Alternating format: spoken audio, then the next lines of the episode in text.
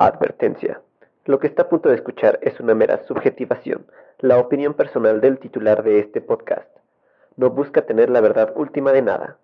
El locutor titular de este podcast no es experto en los temas tratados. Si usted busca más profundidad y veracidad, investigue por su cuenta, no sea huevón.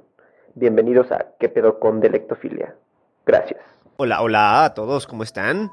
Yo espero que estén muy bien. Y si no, pues ni pedo, así es la vida. Bienvenidos a la quinta emisión de su podcast de Lectofilia. ¿Qué pedo con? Así es, chavos, por si no se habían dado cuenta, este es el quinto capítulo de 15. Y la verdad es que ya me estoy quedando sin ideas porque ustedes, quienes deberían proponer, les vale madres. Bueno, bueno, no a todos. Por ejemplo, mi buen Miguel sí me ha dicho algunos temas. Gina también. El problema con Gina es que ella es intelectual. Entonces los temas que ella me propone eh, pues, requieren mucha, muchísima investigación de cosas que yo no conozco a profundidad. Entonces, básicamente ahí el problema sería que, que la cagaría. Y mucho. Sin embargo, ya veré qué hago en las siguientes emisiones. Aunque pensándolo bien, yo creo que este tema sí va relacionado a uno que Miguel me había propuesto desde hace tiempo. Miguel fue un, eh, un alumno, es un exalumno, que me echa mucho la mano compartiendo mis publicaciones en Instagram sobre mis novelas y sobre el podcast. Ya le había propuesto que hablara sobre educación. Entonces, este podcast está un poco relacionado a eso. Porque la verdad no voy a tratar el tema de la pandemia actual. Guess what, bitch?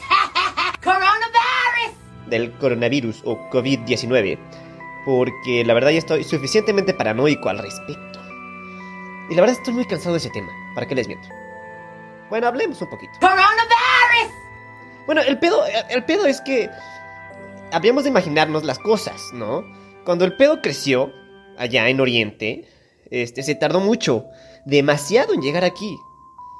Ahora, eso sin tomar en cuenta que es más que obvio que México no tiene una una infraestructura, infraestructura, una infraestructura eh, suficientemente fuerte para enfrentar una crisis que va a llegar.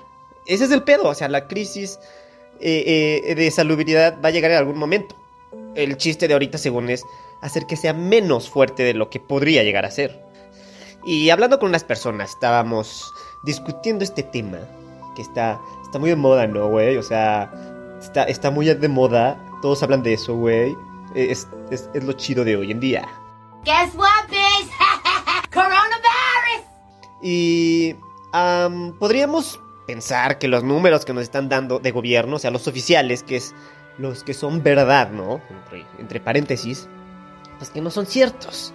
Ahora, ya se había dicho a la gente que no salieran y se llevaron a cabo estos eh, magnos festivales, ¿no? El Corona Fest, Hell Heaven y otros. El concierto de, de Ghost, que resulta que el primer muerto estaba en el concierto, pero después dicen que no, y después dicen que al final sí. Entonces ya uno no sabe qué es fake news y qué no es. La paranoia va a esto. Esta es mi teoría paranoica, no más para poner mi granito de arena. Bueno, y es que además pues, lo necesito sacar. Igual, y la nota oficialista se va a agarrar de los, de los, de estas, de estos eventos masivos para empezar a subir exageradamente los números oficiales que ya son bastantes, y van a seguir subiendo. Lo divertido fue que la Sheinbaum al día siguiente ya prohibió los eventos masivos. No, no, pues ya muy chingón, ya, ya que pasó todo, ¿no? Que hay que, hay que admitirlo, estos últimos mensajes que ella ha dado, estas como, estos clips, estas notas en video, son bastante tranquilizadoras. Yo creo, eh, sinceramente, yo creo que ella debería eh, enseñarle un poquito al presidente sobre cómo hablar, porque el señor definitivamente no sabe. O bueno, solo sabe, como dice Olayo Rubio ¿no? en Convoy, sabe dirigirse nada más a un sector de la población, pero no a todos. Y es que también el pedo somos nosotros, ¿no? Los que no entendemos que nos debemos encerrar en casa. No se trata de que la enfermedad se asesina, o sea, no. Su nivel de mortandad no es tan alto. Pero el problema aquí es que van a, a saturar los sistemas de salud. Se trata de evitar el contagio a quienes son más proclives a, tener complicaciones. Porque sí es cierto que esto de la cuarentena es una cosa de clase, o sea, no todos se lo pueden dar. Y de hecho las acciones de gobierno de no entrar a fase 2 todavía es justamente para darse tiempo, dar tiempo a la economía informal, los que se ganan el dinero día a día, pues que no les no se les dé tan fuerte el madrazo, ¿no? Ahora, para los que sí tenemos esa ventaja, pues es lo único que tenemos que hacer, ¿no? O sea, quedarnos en, casa. Yo no estoy yendo al gimnasio y ya me siento gordo. Yo no estoy yendo al café y pues me mama ir al café a escribir. Porque es mi ritual de escritor, ir al café. Muy mamador yo. Pero es lo que se tiene que hacer. ¿Pero para qué, profe? Si no me afecta, yo estoy joven y fuerte. Es una gripita X. A nadie le afecta. Saldremos de esta. Y es que sí. O sea, al mexicano le falta empatía. Estamos, estamos muy contentos quejándonos de nuestro gobierno de caca y, y todo lo relacionado a lo mismo, pero cuando tenemos la responsabilidad de algo, nada. Es un pedo de clases. Este, justamente los que se quejan más son los que más pueden hacer y los que menos hacen. No, o sea, su privilegio consiste en desobedecer. Pero qué poca madre, ¿no? Pero pues es que a mí no me afecta el coronavirus. Me valen madres los demás. Y el problema aquí es que no es solamente una cuestión de salud, sino que hay una fuerte crisis de petróleo, por ejemplo, y casualmente esto de la enfermedad, eh, sin tomar en cuenta las teorías conspirativas de que es una enfermedad creada y es un, según Chomsky, justamente acabo de leer, es una especie de guerra iniciada por Estados Unidos. Pero bueno, o sea, vamos a imaginarnos que fue una mutación porque un güey se tragó un- murciélago, que pues quién sabe. Se usó justamente esto para aprobar la reglamentación de reelección de diputados y senadores. Tengo entendido que todavía tiene que pasar a la Cámara de Senadores para ser aprobada, cosa que a lo mejor no. Sin embargo, pues ahí está la intención, ¿no? Ahora, la recesión de la que todos hablan ya venía, independientemente del coronavirus, solamente se está adelantando en un manjar de desgracias y para quedar todo peor de lo que podría haber quedado antes. Hay un repunte histórico en dengue, uno de sarampión en la Ciudad de México, de gente que no se ha vacunado, y hay una crisis humanitaria muy cabrona. Resulta que, y perdón por mi pronunciación, Idlib, uno de los últimos opositores del presidente Bashar al-Assad, con apoyo de las fuerzas rusas, han tratado de retomar ciertos territorios con una fuerte campaña de bombardeos. Esto según fuentes oficiales occidentales. Turquía, para esto, desde el 2015-16 más o menos, funcionaba como una barrera entre los inmigrantes víctimas de una guerra causada por la Unión Europea, o sea, Alemania, Francia, España, todos esos güeyes, de que ellos, los inmigrantes, llegaran a la misma Unión Europea. O sea que todos los de la Unión Europea no quieren a casi un millón de inmigrantes que ellos mismos desplazaron. El pedo es que Turquía abrió las fronteras porque eran muchos, demasiados los que querían pasar, y ahora Grecia está sufriendo esto. Y pues ahí las cosas se están poniendo muy, muy densas.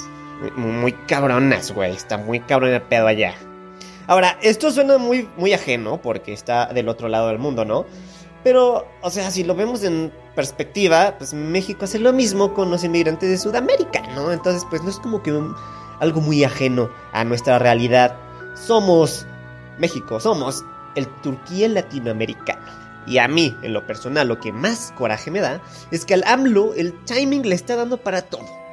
Todo le sale bien al güey. Hasta tiene protecciones esotéricas contra el coronavirus, ¿no? Es una, es una burla, pero justamente se está comunicando con el sector de la población que él favorece, ¿no?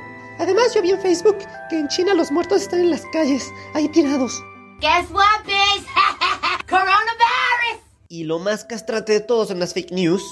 O sea, ya no hay el más mínimo sentido crítico ante lo que está pasando. Todo es cierto, por más estúpido que sea. Y entre más ridículo, más lo cree la gente. O sea, se burlan de los gringos que no consumen cerveza corona porque puede ser transmisora del coronavirus. Pero ellos creen que la agüita caliente con limón quita el virus de la garganta. O que se muere automáticamente el virus y sales al sol. Sí, güey, o sea, ya me di mi baño de sol, hice gárgaras bajo el sol y estoy inmune, güey. O no mames, güey, no. Ahora, mi gimnasio, al que ya no estoy yendo y me siento desgraciado, como les decía, estoy todo horrendo porque era mi único punto mi favor, ¿no? Ir al gimnasio, pretender que tienes un buen cuerpo, la autoestima, ¿no? Todo eso, eso ayuda. Entonces, este gimnasio al que yo voy, cuyo nombre no revelaré, pero que en inglés se dice... eh, cualquier tiempo, aptitud o estado físico. ¿Y cómo se dice cualquier tiempo aptitud o estado físico, profe? Anytime Fitness. Como sea. Lo chingón es que em, es de 24 horas, entonces tú pasas con tu llavecita. Pues subieron una imagen a Facebook diciendo que están muy interesados por nuestra salud, la de los clientes y quienes trabajan ahí. Y dicen que por solicitud de los mismos, yo supongo que de los clientes, y las medidas del gobierno se mantendrá abierto, pero intensificarán sus medidas de higiene. A lo que yo les contesté que eran unos irresponsables, ¿no? Y me dijeron, el gimnasio permanecerá cerrado, pero quien tenga llave puede pasar. Como Ponce Pilatos, güey, lavándose las manos. Está muy mal. Irresponsables socialmente, como esos güeyes que se fueron al corona, ¿no? O sea, no tienen ni tantita madre. Y es que, y es que está cabrón, güey. O sea, está cabrón. Es más, voy a hacer una nueva sección del podcast que se llame No, pues está cabrón. Y la usaré para quejarme de alguna nota popular en la quincena anterior al podcast. ¿Qué les parece? Mándenme su opinión a sergio891992.gmail.com o a Lectofilia en Facebook e Instagram y Sergio Beto CR en Twitter. Bueno, si no me mandan ni madres, solo un niño, mi yayito. Y eso. Es más, yo voy a hacer lo que se me dé la regalada gana y me da igual. Ya cálmese, tranquilo, mejor empiece el tema del podcast. Dijo que no iba a hablar de coronavirus y no ha dejado de hablar de eso. Guess what, bitch? Coronavirus! Bueno, es que. Había que mencionarse, ¿no? Digo, también puedo hablar de cosas que me cagan. A ver, Chequillo, ¿a ti qué te caga? Uy, nunca acabo. La escuela, para empezar. ¿La escuela? ¿Por qué te caga la escuela? Porque está lleno de gente amargada que nos obliga a hacer cosas que no queremos hacer. Y la tarea está de hueva. Y los niños y las niñas huelen feo, profe. Y ni nos tenemos que levantar temprano. Y, y la tarea. Eso es lo peor, la tarea. Pero velado bueno, ahora no van a ir a la escuela. Entonces era homeschool, escuela en casa. Guess what, eso no está chido tampoco. Oh, que la verga. Pues es que chale. Está bien chafa este sistema. Muy bien, ¿no te gusta este sistema? Entonces, ¿qué otro sistema sugerirías? Chequito. Uy, no, pues no sé. Y con eso empezamos, mis queridos lectófilos, este podcast. ¿Qué pedo con la escuela? Vamos a poner las cosas en perspectiva, de entre todas las cosas. ¿Con cuál, con qué cosa no puede sobrevivir el maestro? ¿Con qué cosa el maestro no podría existir? Bueno, más bien sin qué cosa. Me equivoqué. ¿Sin qué cosa el maestro no podría existir? Te, te estoy preguntando. Ah, pensé que le estaba preguntando a ellos. ¿A quién es? Pues, pues a los lectófilos. ¿Y cómo se supone que ellos me van a contestar si están escuchando esto posteriormente cuando acabe la grabación? O sea, ¿cómo se supone que vamos a interactuar? Esto no está en vivo. Ah, bueno. Entonces, ¿Qué? ¿Qué es lo único que necesita el maestro para de verdad existir? Ah, dinero. No, Escuelas. tampoco. Uy, no, pues no sé. Alumnos, Chequito. El maestro no puede existir sin alumnos, sin estudiantes, sin ustedes. Ellos, los maestros, no podemos ser sin ustedes. Es más, ustedes pueden estudiar y aprender por su cuenta, pero los maestros no podemos ser maestros sin ustedes. Sin embargo, esto no es romanticismo. La responsabilidad también la tienen los alumnos. Ah, porque si vamos a hablar de la escuela, vamos a hacerlo desde una perspectiva crítica ardida, o sea, la de este locutor mamador de qué pedo con. Yo llevo cerca de 6 años dando clases. Ahora como estoy fungiendo acciones de coordinación de inglés en una escuela aquí en Querétaro. Y si me he dado cuenta de algo, es que esto es una responsabilidad compartida. Ni el profesor tiene toda la culpa, ni el alumno la tiene. Toda. Ambos somos culpables en cierto sentido de lo que pasa. Y es que miren, la verdad es una chamba muy, muy agotadora, pero asimismo es muy gratificante. Donde además te puedes encontrar personalidades de todo tipo, comenzando con los alumnos. Y es que, por ejemplo, está el ñoñazo que cree saberlo todo solo porque sí. Es que para acabar con la basura del mundo hay que mandarla al espacio con un cohete. Este, no, no es posible. La contaminación la envías a otro lado. Eso sin hablar de la producida por el cohete y los gastos, la inversión. No, sí es redituable. No, no lo es. Sí es redituable. No, güey, ya cállate. En este caso, el joven en cuestión, si uso la palabra redituable en mi salón de clases, ¿eh? no es una invención mía. Ahora, también está el graciosito que todo el tiempo quiere hacer reír a los demás. Oye, oye, oye, ¿a dónde vas? No, no, no puedes salir sin permiso y ya sabes eso. Es que voy a ir a donde los reyes van solos. ¿A dónde? Al trono, profe. Que hablando de niños desmadrosos, o sea, los que no te dejan ni respirar, los que tienes que estar ahí como si fueras su mamá, su niñera. La neta son los más chidos, ¿eh? Bueno, al menos yo, eh, desde mi perspectiva, desde mi, mi experiencia, son con los que mejor me llevo. Y justamente ese que me dijo que iba a ir al trono donde los reyes van solos es mi Ferciñi, es Fercito. Que no importa lo que suba al Insta, el güey le da me gusta a huevo. Ahora también están los que hablan como loros sin parar, los que hablan con todos sin importar dónde lo sientes, los que nomás no hablan para nada y hasta se te olvida cómo se llaman, los contestones que saben que no tienen la razón, pero ahí están, dale y dale. Joven, ya guarde silencio, por favor. Pero si no estoy platicando yo. Ah, claro. Y su compañero está hablando solo, ¿no? No está hablando contigo. Yo no estaba hablando. Bueno, ya, guarda silencio. Pues ya me callé. Ya. Pues ya.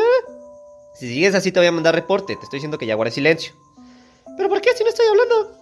Bueno, ya guarda silencio, estamos en clase. Bueno, pues ya. Ahora, también están los que te caen tan bien que hasta castigarlos te duele. Obviamente uno como maestro también es ser humano, y así como ustedes tienen un mejor amigo, o sea, una persona que les cae súper bien, y se llevan mejor que con nadie más, los maestros también, en torno a sus alumnos. Obviamente todos decimos que, que no, tenemos, no, no, no tenemos favorito porque no les queremos herir sus sentimientos y sus susceptibilidades, pero es cierto, o sea, los maestros tenemos alumnos favoritos, ni pedo, y grupos favoritos también, o sea, ni pedo. Como ustedes tienen maestros favoritos, ¿no? Claro que cuando uno de tus alumnos favoritos hace algo, pues también lo tienes que regañar. Y son muy buen pedo y todo, pero pues por ser un desmadre sientes un nudo en el estómago gritarles. La neta es que los profesores no... La gente, la gente cree que los profesores no tenemos sentimientos y que somos maquinitas listas para gritar y castigar, pero no. O sea, también sentimos feo, ¿no? Sentimos feo, por ejemplo, cuando nos hacen caras, cuando nos tratan de hacer tontos, cuando dicen cosas a nuestras espaldas, cuando se burlan de nosotros, cuando ves que hay niños que no se motivan cuando preparas algo bien chingón y la respuesta es nula, muy pobre, cuando no te saludan y se hacen los mensos, ¿no? En los pasillos. No olvidemos que no somos monedita de oro para caerle bien a todos, y mucho menos una figura de autoridad como el docente. Pero pues también hay límites, te puedes enojar y todo con un profesor, pero uno olvida que es nuestro trabajo ser figuras de autoridad. A final de cuentas, somos figuras de autoridad. Y esto se le olvida a todos. Estamos siendo el que manda en un contexto escolar. No olvidemos, y es muy importante, si un profesor a uno que le gusta su labor y lo hace bien, y que se ve el compromiso, la vocación, si uno de ellos te dice algo, es porque tiene una motivación certera, o sea, una razón, que es la de ayudarte a crecer. Generalmente este tipo de profesores no te van a decir algo por molestarte. No, o sea, hay, hay contextos, pero es obvio que también hay de profesores a profesores, ¿no? Yo en lo particular me considero muy barco. Aunque a pesar de darles muchas oportunidades a mis alumnos de pasar con una buena calificación, la cagan bien chido. Y no solo la cagan, ¿eh? La embarran. Con las manos, todo asqueroso, no, no hay papel. Guess what, bitch? Coronavirus! Soy barco. No sé controlarlos muy bien, la disciplina siempre se me va de las manos, pero considero que mis clases sí son fructíferas. O al menos las de hoy en día, ¿no? Cuando empecé, pues no, estaba empezando, estaba iniciando, era una... Mis primeras clases, por decir así, fueron de experimentación. Entonces, pues ya, ya les he pedido ja, perdón en persona, ¿no? A Paquito, a Argela, a Brian, a Luis Jair, a Vale, a Diana. Y bueno, son los que me acuerdo de esa primera generación experimental en mi labor docente. Lo siento mucho. Pero pues bueno, algunos ya son muy mis amigos, entonces pues está chingón. Ahora, está la contraparte, ¿no? El, el, el güey exigente. La verdad, considero yo, no tiene nada de malo tener un maestro em, estricto, exigente, porque ese tipo de cosas forman a la larga. Yo creo firmemente que es mucho mejor alguien que sabe dar clases pero exigentemente a uno como yo que tiene la noción de una buena clase pero está muy relajado todo el tiempo, que le gusta bromear, echar desmadre en clase, luego se me olvida que estoy en clase. Porque al final de cuentas, la escuela es un lugar de formación, es parte del proceso formativo, y si uno trabaja como tiene que hacerlo, al salir las cosas le van a ser más fáciles a los alumnos. Por desgracia, también están los güeyes que no quieren ser maestros, pero lo son porque no tienen de otra. Esos no son la mayoría, al menos no en el círculo de profesores que yo he conocido. Sin embargo, ellos sí quedan muy bien en esta etiqueta de que Es que los maestros son maestros porque fracasaron en su profesión. Ahora, en primer lugar, y sin ofender. Aunque si nos damos cuenta, la verdad cuando decimos sin ofender es porque estamos buscando lo opuesto, ofender. Em, estamos justificando nuestra ofensa. Güey, no mames. ¿Cómo alguien que fracasó en un- su profesión sería maestro por antonomasia? Es una pendejada.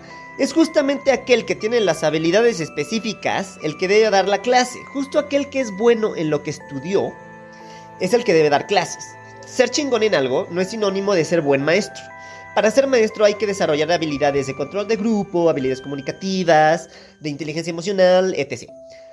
O sea que no, no fracasamos en nuestra profesión y por eso decidimos ser docentes. Yo estudié, por ejemplo, comunicación y periodismo y como tal, apenas en coordinación con este podcast, con mi blog, estoy llevando a práctica teoría de lo que vi en la universidad. Ahora, ¿cómo hubiese fracasado yo en el inglés? Que es la materia que yo imparto, por ejemplo. No. O literatura, en algún momento de literatura. Que fue una chinga, güey. Nadie quiere leer. En fin. ¿Cómo podría haber fracasado yo en inglés? Pues no sabiéndolo hablar. Y si no sé hablar, ¿cómo daría clases? O sea, chale, no mamen. Ahora, insisto, no es así con todos. A mí, en lo personal, a mí me mama dar clases, me super mama. Y de hecho, desde que acepté la coordinación ha sido un arrepentirme eterno, justamente porque lo mío, lo mío es escribir y dar clases.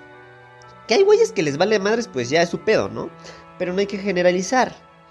Ahora, un maestro, además, no importa de qué de clases, también enseña sobre la vida. Los que yo más recuerdo, por ejemplo, fue el profesor Loria Saviñón, que era casi un psicólogo ese güey. Muy cabrón. Eloisa Valerio, que me dio situaciones de comunicación y redacción. Edita Solís, de historia. Con ella me enamoré de la historia. El coordinador de mi carrera, en ese tiempo, el ya doctor Carlos Alberto Rodevilla. Mi tocayo. Con él, con él me peleé, justamente, en redes sociales, ¿no? Puse algo ahí que lo ofendió, de lo que me arrepiento, pero ya después acabamos en una relación muy chingona. Hasta fue a la presentación de mi libro, lo compró. Lo admiro mucho al señor, sinceramente. Y de secundaria, me acuerdo de la maestra Gaby, que cantaba muy chido. Y la neta, de uno que parecía huevo. Ah, chale, ¿no? Qué mal pedo que te recuerden por parecer huevo, pero... Pero justamente, o sea, hablaba de eso con una compañera. Y le dije que quién recordaba a sus profes de secu, güey. O sea, nadie, nadie. Somos como, o sea, los de los profesores de secundaria estamos en la etapa de la chaqueta, de la novia y de los pelos en el cuerpo, güey. Entonces es mucho más importante todo eso que el güey que te dio clases. Al menos eso creo yo.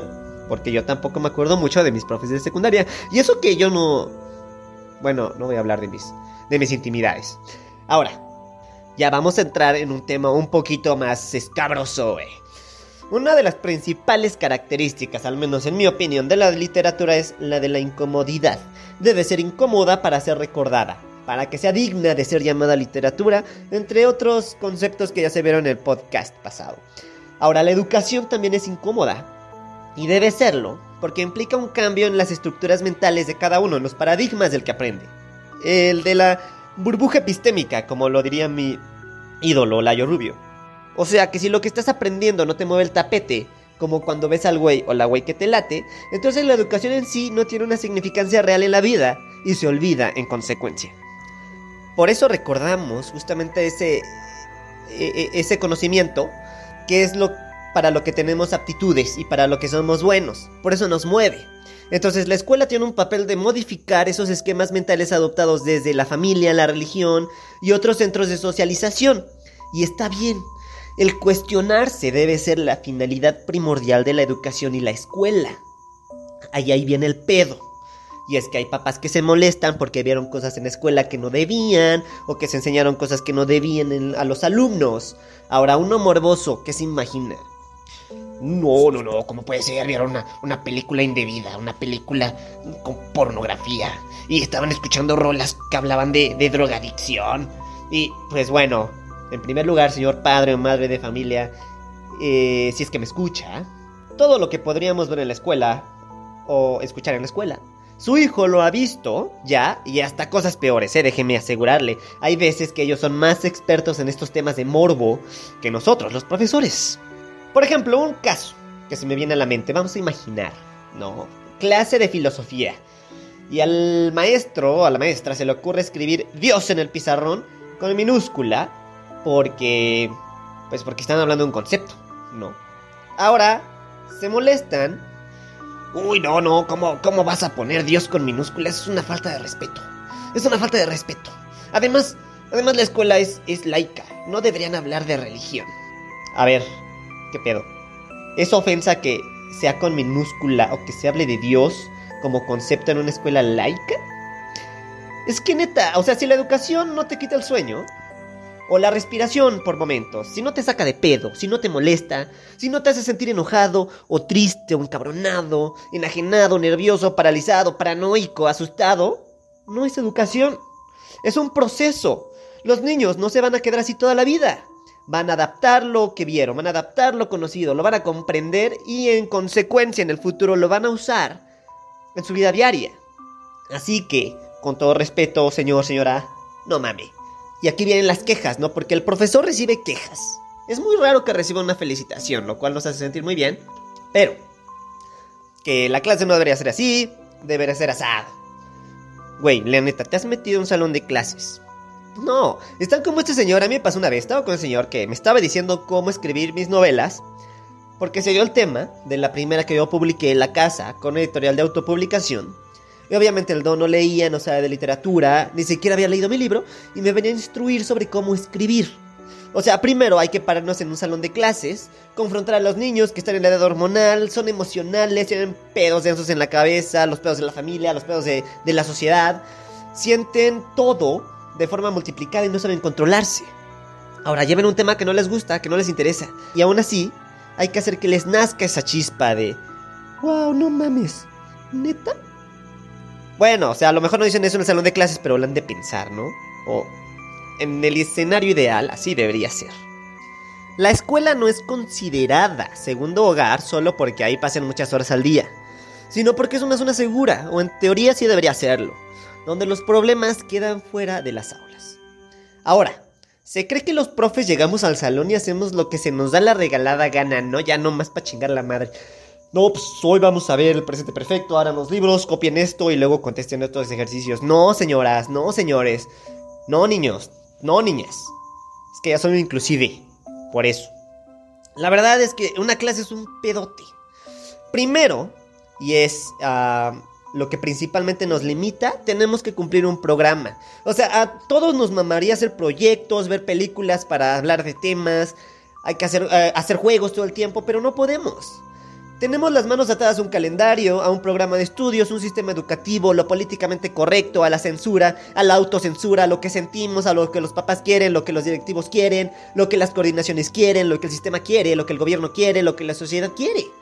No es llegar y hacer el ridículo nomás porque sí, es llegar con un plan y darte cuenta que te vas a ver obligado a cambiarlo, porque a la mitad de la clase un niño se puso a llorar, porque una niña no quiere contestar, porque el grupo en general está inquieto, porque te quitan un tono de clase, porque simplemente no funciona, porque con un grupo está muy chingón y todo se lleva muy bien, y con otro no. Entonces, en un salón de clases hay todo tipo de personalidades diferentes. ¿Cómo se lidia correctamente con eso? ¿Cómo se afronta eso correctamente? ¿Cómo se lleva una clase con estas condiciones? Nada más hay que tener un poquito de madre, carajo. Perdón que me apasione, pero contingencia. Guess what, bitch? Coronavirus!